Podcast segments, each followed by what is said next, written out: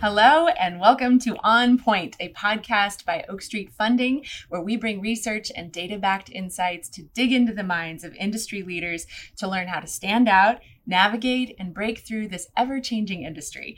I am your host, Bridget Height, and you can support this podcast by following us on Spotify, Apple Podcasts, on our website, or really wherever you get your podcasts. We will be there hanging out, talking to industry leaders, and ready to empower you to grow your business.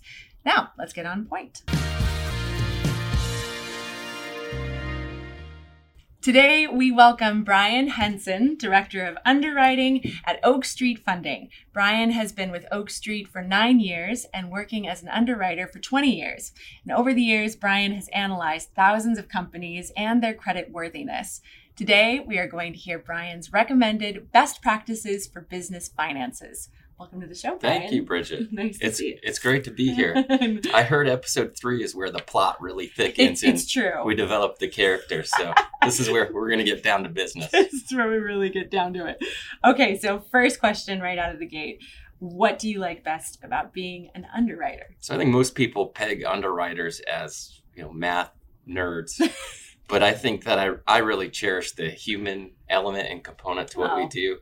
So these are all human run businesses still. We don't have robots yet, but uh, they uh, you know they have a business need and I love going out there and actually sitting with them at the table, hearing how they run their business, meeting their management team, talking to their employees, see how they interact. Uh, I'm very tactile that way, and so over time, you you know you talk to our borrowers or our clients for so long that you develop these you know pretty strong bonds and relationships. Right. It's almost like getting invited over to someone's house for the holidays, right? Oh. And sitting at dinner. So so that's my favorite part. Nice. So what makes what makes a good underwriter? Well, a lot of underwriters are very, very different. So, you know, I mentioned I like the human aspect Mm-hmm. Right. of it, but a lot of people are very technical and they're into looking at all the data and sensitizing the data, looking at concentrations of revenue, looking at financial statements. Yeah. So, really, the I think the best thing an underwriter can do is be flexible because Mhm. you're, you're trying to solve a problem for somebody, Right. whether they're an acquisition or an internal succession or they need working capital. And so actually digging through the numbers, whether you do it in a more personal way or do it, you know, behind the desk and finding a solution for someone, I think that's better than, you know, if you were a robot doing it on a yes or no Right. basis. Right. Um, so what type of relationship does an underwriter have with a seller in an acquisition? So typically, if you're an underwriter, you're working with a buyer. Right. uh, a broker will work with the seller. Uh, but we're working in lockstep with the buyers and, and our borrowers and in sort of that diligence process, collecting information, understanding sort of the synergies of doing an acquisition Mhm. And and what it takes to you know acquire that business sort of what what sort of culture fit there is. And so occasionally we'll ask the seller to sit down and we'll sit down with buyer and seller and just go through some diligence questions. A lot of times the sellers can be a little sensitive. Maybe they haven't told their employees yet that that, that they're doing an acquisition Right. or, or considering one. And um, like i said or they're working through a broker. And so but you, you know we'll ask some questions maybe a little uh, question and answer session in person things like that Okay. Um, so, one of the important reasons for solid business financial practices is for business valuation. So, can you speak to what appraisers are looking for when they're performing valuation studies? yes so it's a very hot market now uh, from a multiple perspective because there's a lot of liquidity out there private equity firms are just gobbling people up left and right which has raised the valuation multiples Mhm. And so, an appraiser, when they're looking at your business, is basically they're going to benchmark what you do to what they're seeing in the industry and looking at different quantitative and qualitative factors that will change sort of that benchmarked value. So, a discount, discount rate, or a, a multiple of revenue or EBITDA. And so, they'll look at the same things that an underwriter would whether the, the depth and strength of management, the concentration of you know producing revenue producers, concentration of clients, uh, margins, compa- sensitizing that to the industry, uh, market conditions. What what does it look like in your industry? Mhm. And then they'll go through and they'll analyze all those factors, benchmark it against transactions that they've seen in the marketplace today, and then determine your relative value compared to someone else. So, so a lot of times we hear, "Hey, so and so down the street sold or got appraised for twelve times EBITDA or something along those lines," and it's like, well, not every company is the same. And that, and back to my first question, that's what makes my job so great is every even though they're maybe in the same industry have the same sort of revenue producing factors every company is, is different Right. which is awesome because of the human element. correct Got it. Mm. So even if you aren't selling a business, solid financials are important if you are seeking a loan. What red flags do you see that alert you that a company might be a credit risk? okay uh, there's a lot of them Yeah. uh, we'll get into this later i think but uh, first and foremost is working with the right character of individuals Mhm. So just listening to people and, and how they answer questions, how organized they are. Yeah. Do they know where their contracts are? How is their corporate governance set up? Have they do they have signed corporate governance? How organized are their financial statements? Does the balance sheet balance? That's a key one. Oh yes. So yeah. so it's there's I think that's where I start. Yeah. It's just how prepared are you for doing whatever your your business goals and objectives are. right. And I think the more prepared you are, probably the better off. Uh, the second thing is uh, experience. You know, Okay. is it a, a startup entity? Is it an entity that's been around for a while and been through up and down credit cycles? Mm. Is there a history of, of financial performance there? Those are the things we tend to look at. There's a lot. Yeah. Okay. If a business owner has poor personal credit, can they still get a business loan? Yes, Okay. but it's a little bit harder. Oh, okay. Again, it ties to the, the, the character thing that I just talked Uh-huh. about. So it keeps coming up. there's always a start. yeah, you'll hear it again, I'm sure.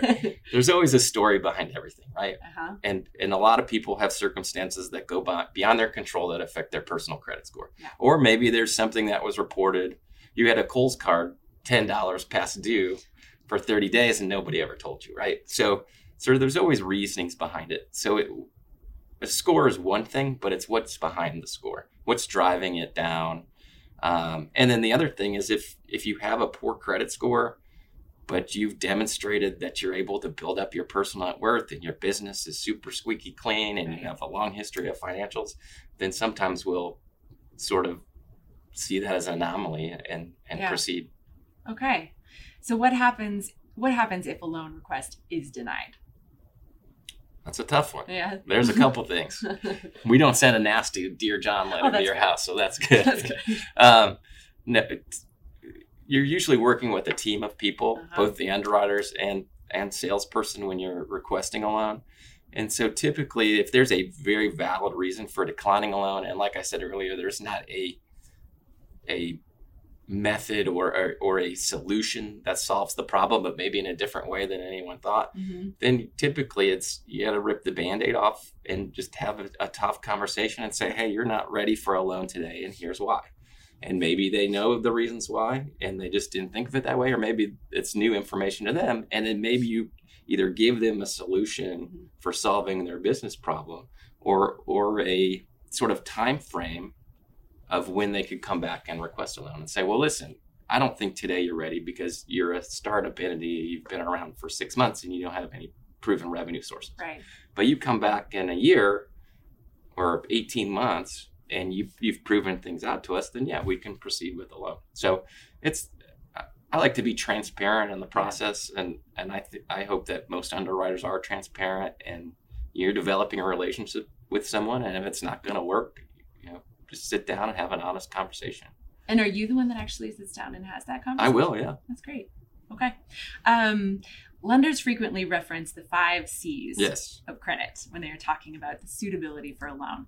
Could you delve into those and how they relate to financial best practices? Well, this is like a three hour podcast Oh. in itself, the five C's of credit. okay. And luckily I remember them, Okay. but I, I'll go through them. Anyone could look them up. Let's see if I can remember them if, without getting myself into deep trouble here. Character, Okay. capacity, Yep. capital. Yep. Conditions. Yep. Collateral. Do you have those written yes, down? I do. Oh, good. Oh my gosh. you did well. I passed. Thank you you. did well. Ah, whew, that, was, that was a tough one. I have two favorites. We already talked about character ad Mhm. nauseum. Uh, I don't know if you've seen the movie Along Came Polly. I think that's Yes. the most famous movie of an underwriter that there Yes. ever was. We don't get Ben Affleck, the accountant. We get Ben Stiller, but whatever. Uh, that so it's he's assessing whether someone should be worthy of a life insurance policy, and it's Yeah. it's Norman Van Loo, and he's jumping off of bridges and all crazy stuff. But anyways, so at the end of the day, he sits down and he says, "Well, this guy's character is worthy of doing this, even if all the other credit factors don't work out." And so, I think that's a little bit underlooked because when you're looking at a request uh, for for uh, a loan, it's typically coming in on paper. Yeah. And it's got financial analysis on it, Mhm. and you're not thinking about that character component. And that's why, going back to my first question, I like to get out there and meet the people and see how they interact and how they interact with sellers and that kind of stuff. So I think that's uh, super, I don't want to say super underlooked. It's one of the most underlooked aspects of, of underwriting. And then the second one is conditions. And now, in the technical term of conditions, it's basically how is the loan structured. okay. But I like to look at it as market conditions. So think about the last 18 to 24 months. What has been going on in the world? It's been the craziest time. You had a COVID pandemic, a government shutdown. You had trillions of dollars pumped into the economy. You had the great resignation. You had highest ever stock markets. And now we're talking about uh, war in, in Europe. Right. And at the same time, you're sitting there and, and people are still trying to go out and acquire businesses and plan for succession and they need working capital. And so, so when I think of conditions, it's, you know, what is going on in the world that impacts your business and how does that relate to the credit risk as things are going on? okay. So it's, it's, it's crazy, but it's been working. The businesses are still performing really, really well Thank heavens. for the most part. Yeah. All right. So that was character and conditions. Yes, those are my two favorites. Okay. All right. Those are your two favorites. Well, then I will move on. okay. Um, for businesses seeking an acquisition loan, what is the ballpark percentage for the cash flow ratio? Great question. I don't think there is one. So the you know, back to the five C's. It's you know, what can you service enough debt, or can you s- generate enough cash flow to service all of your debt? Mhm. And that includes the senior debt, which would be a loan from a, a bank or financial institution, or your subordinated debt, or mezzanine debt, which would be if there's a seller note in an acquisition or someone else has put in capital at sort of a blended interest rate Mhm. um, to help you get something done. And so, so really, the, you know, I like to look at on a total debt service basis, one to one as a one point one as a minimum, because that'll leave you a little cash flow left to pay Right. taxes.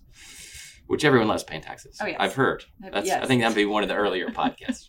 but um, so so that's sort of my benchmark. But the other thing is capacity, uh, which is the other C. Is you invert that, and it's how much debt are you putting on a business before you sink it. Okay. And so the the actual like I don't want to say industry standard, but the benchmark I like to use is you know three or four times. Okay. But if you think of if you're putting a three times debt on the business and you can trade for eight to ten times, you got a lot of cushion there, which is good. Yes. Good for me. Yes. Yeah. Okay. yeah. Um, so debt isn't the only way to get capital. Capital, and sometimes it isn't the best option. So, what are the pros and cons of using debt for Well, growth? I actually was able to speak to a bunch of college students on this once, and debt creates the highest return on equity Hmm. because you have to you use little or less equity in each transaction going forward, and equity is typically the most expensive option. So, so the more leverage you can put on a business, typically the higher rate of returns you can get. But the downside to that is you are required, as all lenders do, to secure your business with collateral, whether that's the stock in your business, uh, if you have tangible collateral like real estate or machinery or that kind of stuff. And then a lot of times, and, and probably most of the time, you're required to sign a personal guarantee. And so the, the thing about that is if you are confident in your business and you know that it's a strong business, Mhm. you know, typically that stuff doesn't matter, right? Because you you've got faith that hey, I know what's going to happen. This is going to be successful. You know, I happily assign that collateral over to you. But that's that's the downside of debt. The other options, whether you were talking about mezzanine financing, uh, equity, you know, you're giving up some of the corporate governance, a board seat, perchance, some of your st- you're diluting your stocks, Right. you're diluting your returns going forward. Um, so the, yeah, so debt's obviously it's the cheapest component, even Right. with interest rates going up, and it creates the higher highest rate of uh, return on equity. Um, what is the best type of loan structure? Oh gosh, there is one. So what the way I like to look at it is there's a billion loan structures and like I said earlier each company is so dynamic and different Yeah. that you have to find a good fit. And the I think the thing the main principle I like to do is marry the source with the use. So if it's a short-term working capital type of loan, Mhm. we keep a very short term structure with the flexibility to pay it up and down over time. Um, maybe renew it on a yearly basis so we can figure out what the working capital need is for future periods. Okay. If it's a acquisition, you know, typically you get those out over 10 years. Your rate of, or your your return on the debt is typically much faster than a 10 year repayment cycle, but it gives you time to absorb the business you're buying, implement all the synergies, sign all the new contracts if you need new contracts signed, integrate the employees and that kind of stuff. And so a 10 year term there makes sense. And if obviously you're doing a physical asset like machinery and equipment that has a 15 year life cycle or a piece of real estate that has a 30 year life cycle, you can go out much longer than that. So I think that's probably the main thing when I think of structures. Can we marry term and rate to the repayment cycle of the asset? Sounds good. Great. Okay. so, what are the signs of a strong business that make you more inclined to lend to someone? Well, just gonna keep on beating that drum. One strong management team, Yeah. experienced management team, someone who's been through different life cycles. Mhm. Uh, you know, it's been a great run for businesses in the last ten years, but maybe someone that's been through that the 2007 8 sort of mortgage-backed security crisis and that Right. kind of stuff. Um, diversity of of revenue sources. So whether that's from a produce, producing employee, a contractual obligation with either like an insurance carrier or a custodian, uh, a client mix. You know how how concentrated is the revenue with your client? If we're, you were to lose a client or two, could you absorb it? Uh, again, and in corporate governance, you know who's who's making decisions at your company. Who do you want making decisions? Are your employees um, you know happy and engaged, or can they leave and take their business with them at any point in time? Mhm. So uh, uh, all that to me is tied to that character component. Yeah. How often do you find that a business has all of those elements? Businesses are pretty smart. Okay. they typically do, Yeah. and a lot of times they're partnering with the the right people. They have good attorneys, good accountants, Mhm. a good banker, right? And they can call them up and say, "Hey, I'm you know I'm thinking of doing X, Y, Z. You know, what's your thought on this, and and how should I structure it?" Great. So, do you have any finance tips for our listeners before we close? you know have a plan Pre- prepare for the plan Yeah. be organized partner with the right people Mhm. so around here we have something called an accountability partner so you have someone that you that's a trusted resource whether that's a business partner an employee a tax accountant a banker that you can bounce ideas off of that that has industry expertise that maybe will will tell you like it is uh, the other thing I, I like to, or I'm really high on these days, is celebrating success, Hmm. but also celebrating failure. So I actually saw this in a uh, conference. Okay. So very few people celebrate failure. But if you don't celebrate failure, then you're not going to learn and you're not going to innovate and you're going to quit trying and you're going to end up falling behind, you know, other people trying to do similar things. That is so wise. Thank you. I love that. I have I've heard this recently that we're when as we raise our children that we should be telling them to not be afraid of failure, to encourage them to fail and then and then look back and see like how you can improve that. I agree. That's great. Um, so I have an off the cuff question for you. Oh gosh. Yeah. Uh, I would like to know if your coworkers here at Oak Street Funding could choose um, a character from the TV show The Office that you are most like, who would it be? Oh, and you cannot choose Michael or Jim. Okay. and why? Okay. Great question. Mhm, So, people that know me well probably would say I eat like Kevin. Okay. I do crossword puzzles like Stanley. I make up songs like Andy Bernard. And I'm weird like Creed. So I would probably do a hybrid, but if I had to pick one, I'd probably choose between uh, the Nard Dog or Creed. I would have to say I'm most like Pam. Okay, that's I think I am most like Pam. Uh, yeah, because she uh, she's an artist, and but enjoys uh, listening to other uh, other people's ways of life, Yeah. and uh, yeah, she loves Jim. yeah. Who doesn't love Jim? Right. well, thank you, Brian, for joining us. It was really lovely talking to you. Thank you all for listening to On Point, a podcast by Oak Street Funding, where we bring research and data backed insights to dig into the minds of industry leaders to learn how to stand out, navigate, and break through this ever changing industry. I am Bridget Height, and tune in next time wherever you listen to podcasts to hear Jane Saxon of Somerset CPA and Advisors discuss using capital and equity effectively. See you then as we get on point. Don't forget to subscribe and leave us a review.